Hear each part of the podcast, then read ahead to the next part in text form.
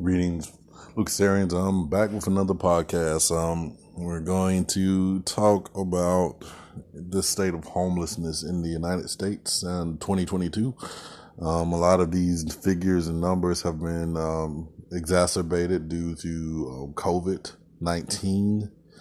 And, um, you know, the job market's changing from a lot of jobs having to put people off, and then people trying to compete with everybody trying to get online jobs, and um, schools shutting down, you know, um, teachers um, losing salary and having to sit, um, trying to convert to homeschooling, and um, just the general populace. But um, I'm kind of like, noticing a lot when I listen to other podcasts how people are generally nice with um talking about this situation. Granted, there are people hurting. Granted, there are people in existential mental health crises and um you know residential like um crises, but um I kind of want to like not be so nice about it, because I want to really hit home something to the average American that um has a stable place. Um, you know, stuff happens and people find themselves on the outside of it.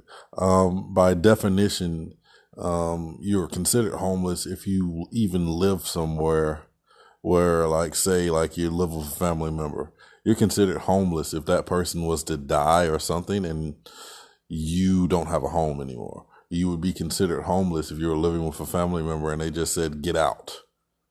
Um, you are considered homeless if you're in any housing situation where um, the a sway of the wind can change and you have nowhere to go.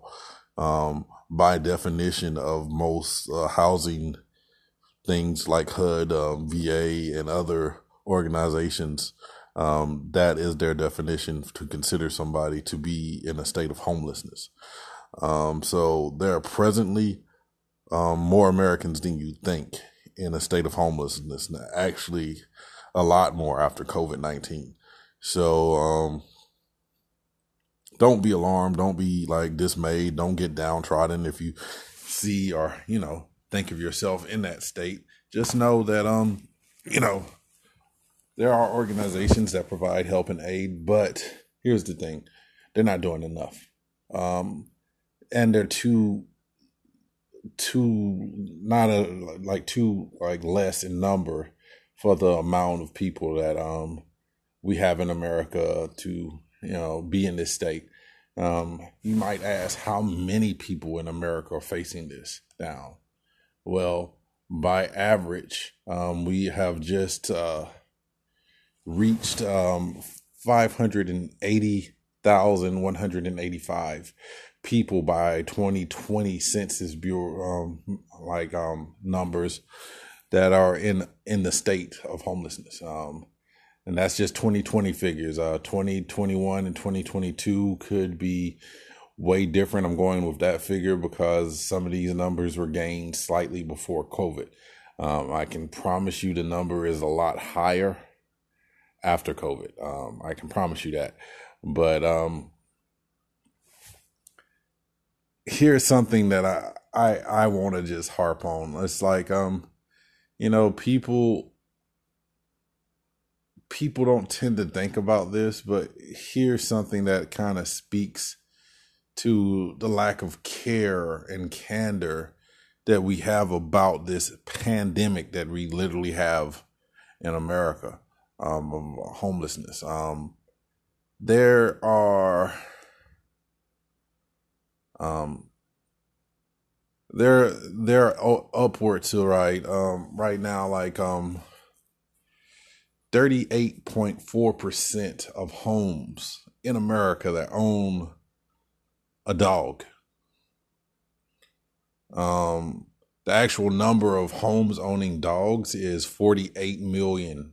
two hundred fifty-five thousand four hundred thirteen. That's uh, means that uh, average um, number of um, homes um, per house, average number of pets per household is almost two pets per household in the United States. Um, the number of um, pets in the United States that are domesticated and live in home in the realm of dogs is just 76 million eight hundred eleven three hundred and five people. I'm sorry, five pets in the United States. Now, they have organizations like PETA that cry out for the ethical treatment of animals, be it food and shelter. But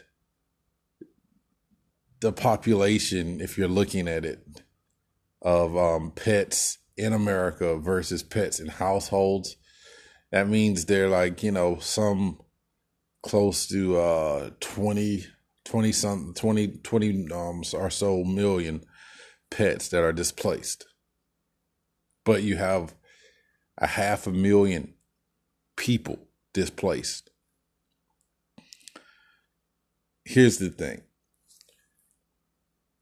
If we have organizations that, um, you know, will actively home and, you know, shelter these twenty million pets, why don't we have that for people? What's ethically more inhumane? The fact that you will shelter a, a dog over a human being. Now, now let's let's be be honest. Let's let's look at homelessness in the United States. Let's look at the numbers. You know, you know. Let's look at like like approximately how many people will like this day experience it. Um. seventeen people per every ten thousand people will experience it a day. Um, you know, that's, that's staggering numbers when you think about it. Um, roughly every year you have about thirteen hundred of those people that accumulate in a day that will die. You know, they say that average life expectancy of somebody that lives through that and just continually stuck in that is uh, fifty years at best. Um, so that like would have to mean that the age level of those people is normally between twenty-four to fifty years old. Now that's like, um, by numbers, eighty-nine point seven percent are twenty-four years old or more.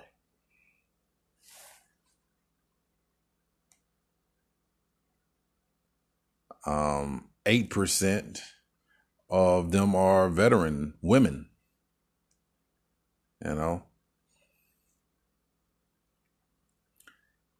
twenty percent of those are kids, you know, forty-two percent of those children identified on the street are L G B T.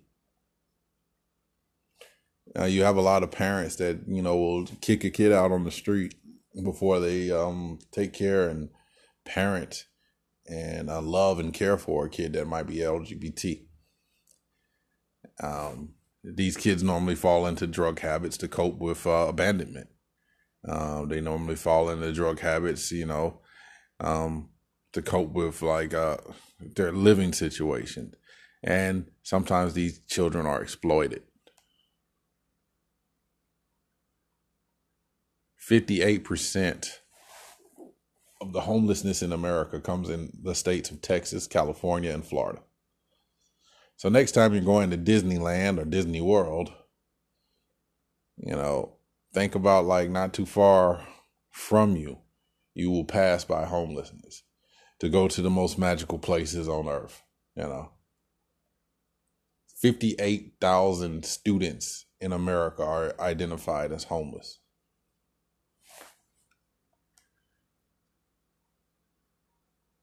thirty-nine point eight percent of homeless individuals in the United States are African American. two point eight percent are Native Americans. thirteen percent are Hispanic of origin. Here's a, another sobering thing. There is one population um, of ethnic enclave in America that is living the American dream. And they hardly have any homeless rates, poverty rates. Crime rates in their community is low, and they always, um, you know, tend, if you put them in demographic like these, they tend to be like in America, um, pretty much living the American dream, more so than Caucasian, more so than Black, more so than Hispanic.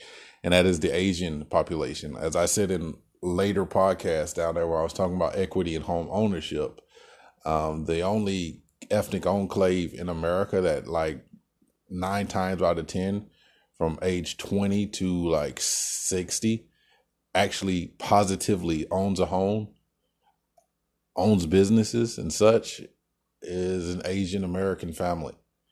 That tends to like be true if you think about the number one selling food commodity in a in the United States when you're thinking about restaurants is Chinese food. We eat more Chinese food in America from takeout restaurants than in pockets of America or pockets of the world where Asian cuisine is the only cuisine. Um, that's by consumer standards alone. We spend a lot more money on that than anything else in America when you think of uh, the fast food industry. Um, so we have um, things like Panda Express and stuff. If you really like take away those major industries and just the mom and pop like um, restaurants, if they all consolidated to one industry, no fast food industry would be able to touch them. None, none in the United States. Um, that's a little bit telling of, you know, how um, average Americans right now don't have a fair shake. While you have the sentiments and anger in um, little groups like uh, within the Trump um, party that um, say that they're losing their country. Yes, uh, the country has been lost, but it's not just to um, Caucasian Americans, not just to like the detriment and gain of Asian Americans or any other factor. It's just to the fact that we as consumers are dumb in our country. The number one consumer of most things in the country is um, pretty much the African American pocket of America. And as consumers, we contribute the most in buying stuff. But when you look at it, we are the poorest. Um, so when you look at these numbers and you're thinking about who it will hit home most, it's probably a minority community. Um, with the exception of the one I spoke of. forty percent of all homeless men are veterans, which is sad. You can go get shot at, see death and destruction in service, but you can come home and be welcomed by the street more to than a home. You know, they'll give you G I Bill and you can, you know, sit in your family's house and try to get your degree, but like most times you won't sit in your own home and try to gain that degree. Um, granted, I will say when you're looking at these homeless percentage numbers, it is not, and I repeat, is not reflective of all the services. Guarantee you, if you meet an average Air Force veteran, they are well to do because the Air, Air Force tends to like accreditize most of their ratings, most of their M O S's, to the point where that person very rarely has to come out and really seek more than an associate's to uh, like two years or more of college to have that full degree, because they they give college credits for everything you do.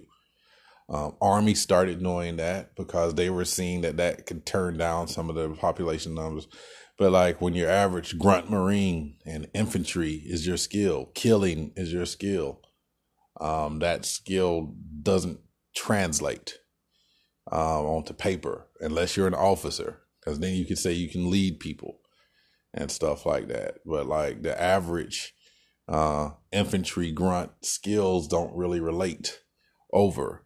Um, that's why they have them doing now Lean Sigma Six, so they can talk about their management and like, you know, when it's their upper level N C O's and stuff like that. But um.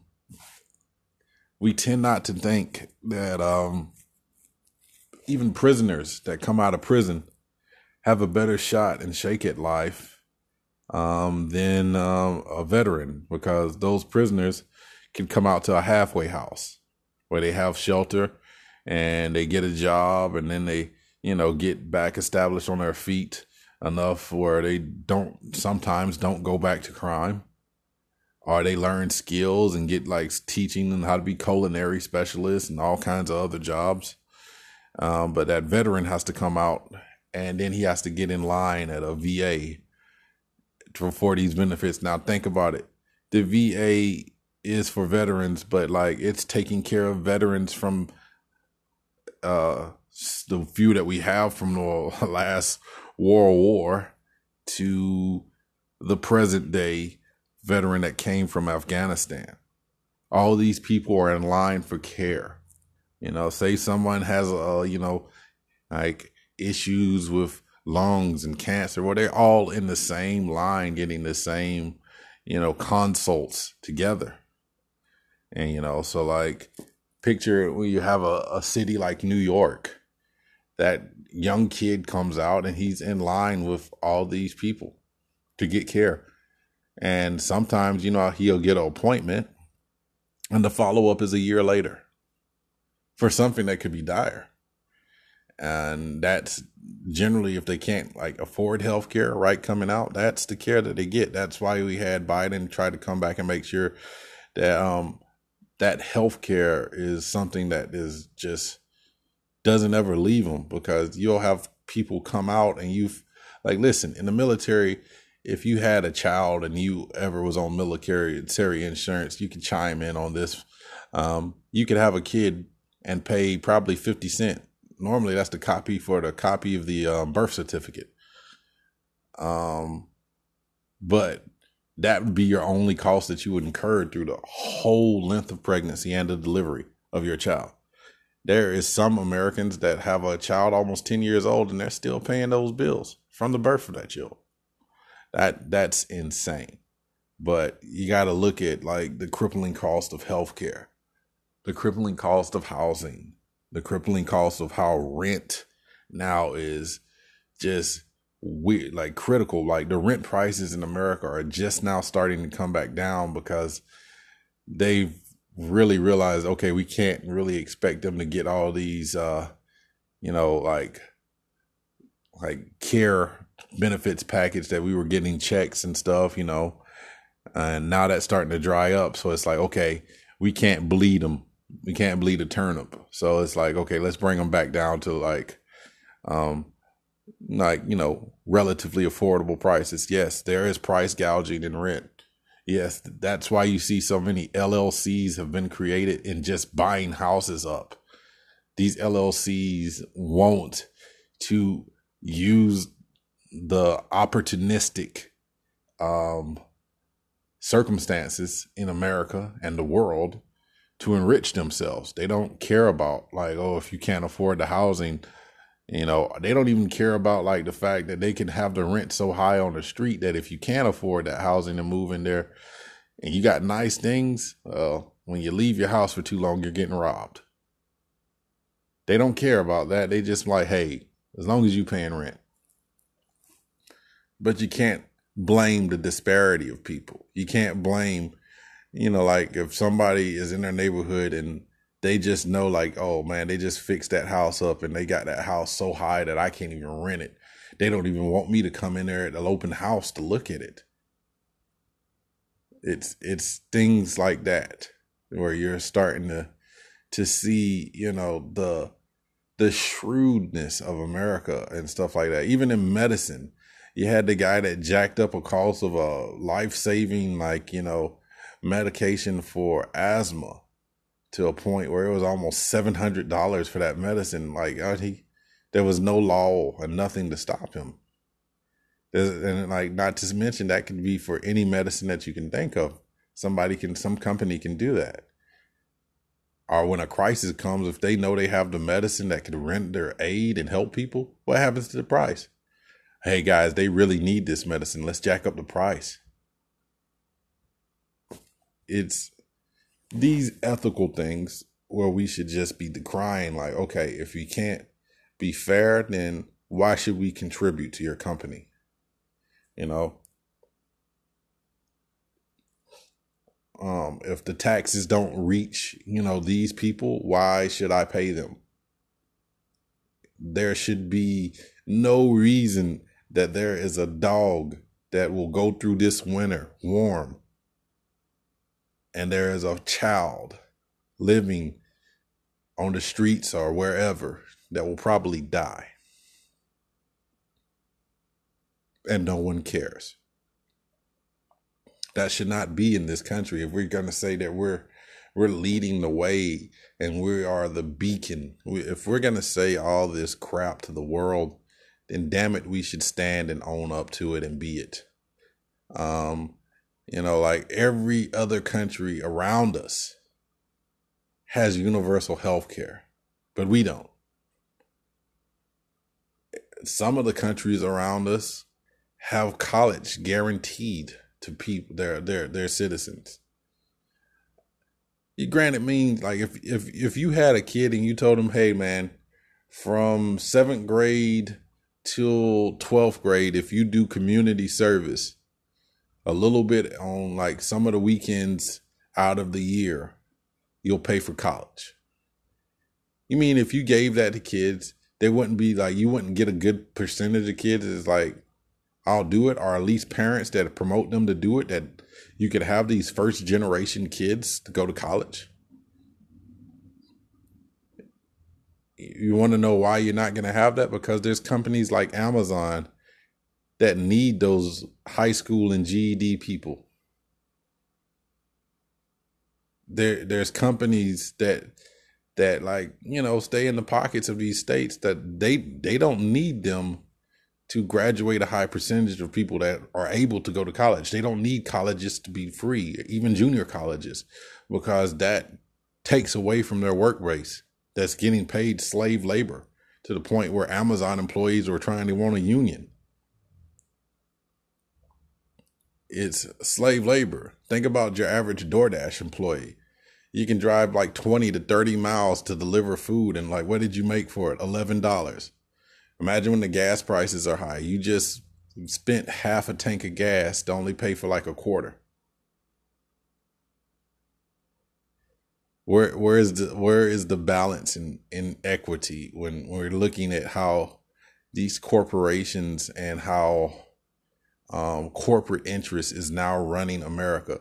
What we got from the whole time Trump was in office was these parties that had interest and all this stuff that we're seeing going on now. They just went amok, and now they're out of control. So yes, you see them backing, you know, companies like um, companies and stuff now, because they want, and politicians, because they they want the guy in office that's going to do the most for them, so they can keep getting rich. So you saw what happened to like a lot of these C E Os, a lot of these C E Os when um, Trump got out of office. You saw what they did.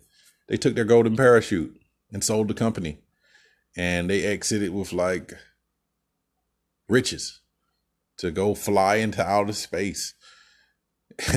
And like, I'm telling you, that is the next, the, the next thing that you will see probably in our lifetimes, next twenty to thirty years. They're going to find a way to build something in outer space. Um, there's a movie called Elysium. Uh, I can't know. If, I think I might have mispronounced that wrong. But they built like this huge space station thing, and then the mega rich and uh, uh, you know, all the best health interests and all these people, like I said, uh, they're gonna leave America and go here, and just left America to the poor, to just, you know, digress into crime, violence, and poverty. And um, that's pretty much what they're planning on. Uh, because they're talking about now mining um, um, asteroids. Now, here's the thing. If you can mine one asteroid, you can get from one asteroid pretty much the uh, a trillion dollars worth in uh, material out of just uh, mining a little bit of an asteroid. If they find a way to process a whole asteroid, Um, that would be like taking all the uh, mineral deposits that came from asteroids that spread out underneath the soil of the United States and the world from when the Earth was forming. You can get that out of one whole asteroid. So what happens when somebody like all these people that's trying to go into space, what they're trying to do is they're trying to become infinitely more rich. The first person that's going to do it will probably be the person that we will see name on everything throughout the world after this, because um, that kind of money that could be made from this is, you know, just going to go to the countries that are able to have a space program. That's why you see countries um, now trying to build space programs that uh, had nuclear programs. They're trying to switch over to doing that, because they're seeing that there is a race for somebody to get there and somebody to start mining asteroids. Uh, that's why we have all these corporate interest groups now building their own spaceships and stuff like that, because they don't want NASA to get there and figure it out first. They want to figure it out before NASA, because if NASA gets there first, it's a government-ran entity and they can't really get money off of it. But if a corporate person gets there first, well, corporate can brand that junk. Corporate can market that stuff. So homelessness and stuff in America is just going to get like worse if we don't start standing up and speaking out for things. Whenever ever they're able to get to a point where it's to a point where there's another option, of course, they're going to leave everything to just degrade. Look at the neighborhoods. You can see this in the neighborhood. A neighborhood that used to be like a, you know, pretty mixed society, when that like, um, you know, condominium or residential area got built and then all the money moved out. Didn't you see what happened to the police presence and uh, sanitation of that area? It moved with it. And then that area, excuse me, then that area became the ghetto. It became poverty looking. A basic uh, quintessential Um, broken windows theory uh, area. It's uh, sociology, if you want to go down that realm. It became that. And there is no care to bring it back, because they figure that the people that's there belong there. So we got to start asking ourselves, should we not challenge not only the government, but corporations to come into their part too, and, and help out with some of these issues like homelessness, poverty, uh, education and stuff like that, because uh, we give to them and they bleed us. So why can't we ask more of them? Um, and there, this all stems way, way back to um, almost the time when electricity was just really starting to become popular. Um, you know, like the Westinghouses and uh, J P. Morgans and all that stuff. And even the presidency of McKinley, which was basically, he was like a pretty much Donald Trump. He came in and he made the rich richer. And that poverty state lingered until we had like a welfare state. Um, and now we're back at that. So the next person, if not Biden, another term, uh, the next person that comes into office um, is going to have to fix this. And here's the thing. Americans are so kind of fed up with the back and forth. I think probably in the next, you know, ten to twelve years, we'll see a third party candidate get elected. When America gets fed up with the red and blue back and forth, they will elect a, just Instead of splitting a vote with a third-party candidate, they will just consolidate to a third-party candidate. But that means there's got to be a good third-party candidate coming along. And I hate to sock it to you, we might have one. Um, and we might have that third-party ca- candidate be our first Asian-American leader, our president. Um If you if you follow politics, you know who he is. I'm not even going to have to say his name.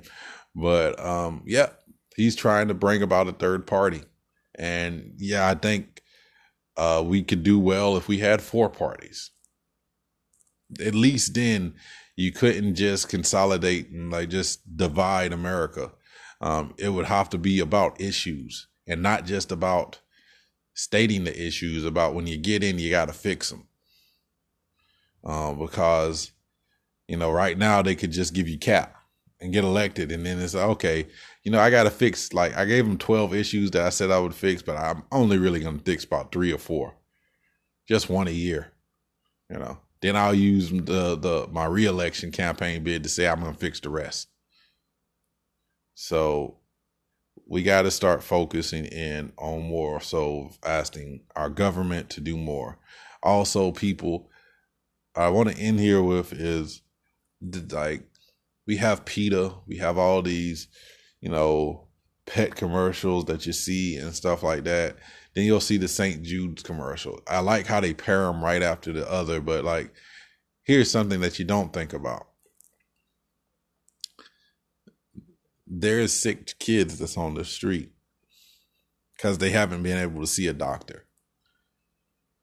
There's sick people on the streets. There's somebody that had, you know, like a debilitating illness like M S or, you know, or, you know, other illnesses that some family members said, I can't care for this person, and jettisoned them on the streets, you know, put kicked them out, you know, like to have them deal with it on their own.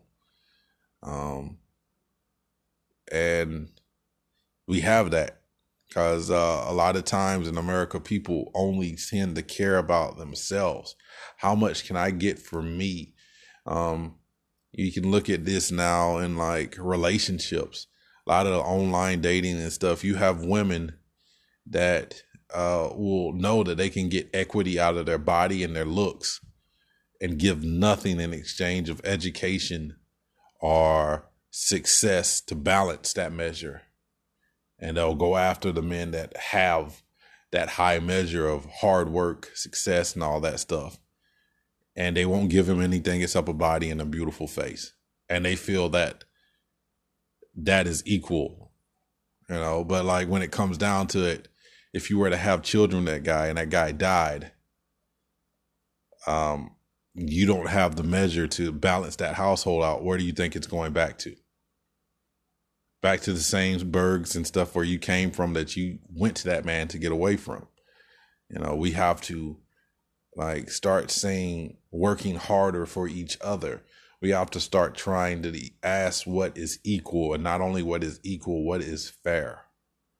Um, you know, we, we can't start saying that, you know, like a woman with beauty should get a job over a woman that doesn't have it, but has education and experience. We can't say that a man, just because he is popular and likable, should get somewhere where a man with hard work and experience can't. We shouldn't be looking at the fact that uh, it's a homeless kid over it's a homeless pet. We shouldn't look at the fact that there is an inmate that's going to have housing over a veteran that's went through several tours, several combat scenarios from eighteen to thirty-nine. We shouldn't be looking at him and saying, oh, he's homeless. But the guy who just served just as many years in prison comes out to a halfway house and a home that he will get provided to him in that halfway program that helps him get up on his feet enough to establish his own place. We should not have that. That is unacceptable. Especially like if a war big enough broke out right now, they would snatch everything up at eighteen and force it to serve in the service. And they wouldn't just be men going in the draft. Now it would be your daughters too. You know? And now they probably would even grab out of college too. They would look at the grades and stuff. Well, you're not doing well in college. You got to join the military. You know. So we got to ask ourselves, like, what kind of United States do we want to give? What do we want to continue to be the the slogan for United States? Because it's obvious that what we're saying ain't ringing true. So we got to make it ring so. But that's going to take hard work, and that's going to take a lot of people standing up. So continuing to the standing up segment, I want to just keep on on this point where uh, some of y'all got to speak up and be a voice. Somebody that hears my voice right now, you got to stand up and say certain things to, you know, people in power. You got to start asking more of these corporations. You know, like some people that probably listen to me, you, you got a following on social media. Use it.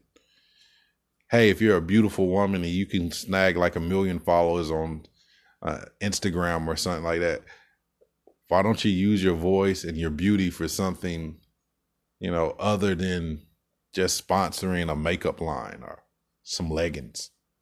You know, if all, if Martin Luther King would have had social media, just imagine that.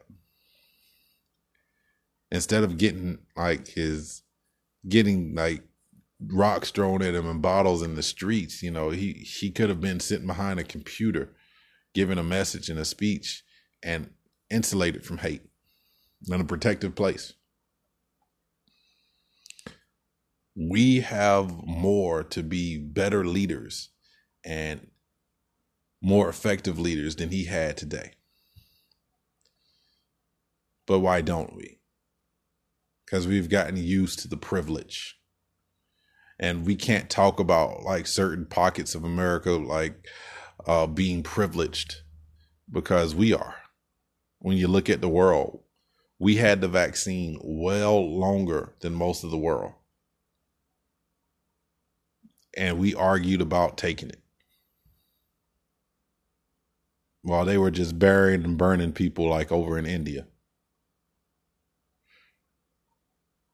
Other pockets of the world where they were digging mass graves. Or in other country, pockets of the world where they didn't have a vaccine and they were fighting a war like in Ukraine. Shame on us. We got to do better. Um, there's a joke that uh, I have a friend that's kind of religious said um, most of the countries and um, most of the countries and stuff in the world are mentioned in the Book of Revelations, except America. And I kind of like can nowadays can think of why, you know, if something was, was prophetic like that, why America wouldn't be mentioned, because we're not going to be around when that day comes. When those times come, we're gonna we're gonna be the Sodom and Gomorrah that's already disappeared. So ask yourself, do you do you, do you wanna do you wanna do you want an America that stays and stands and sticks by each other and is a beacon of hope? Or do you want an America that's gonna drift away like a dandelion in the wind? I hate to end on this kind of like somber, like uh, like bitter note, but like I think it should sting a little bit. So as uh, always, you can reach me at legionoflucas at gmail dot com, uh, Uncle Lucas on uh, Twitter. Um, you know, let me know what you think. We'll dig into some more stuff next time. Love and peace to all. Peace.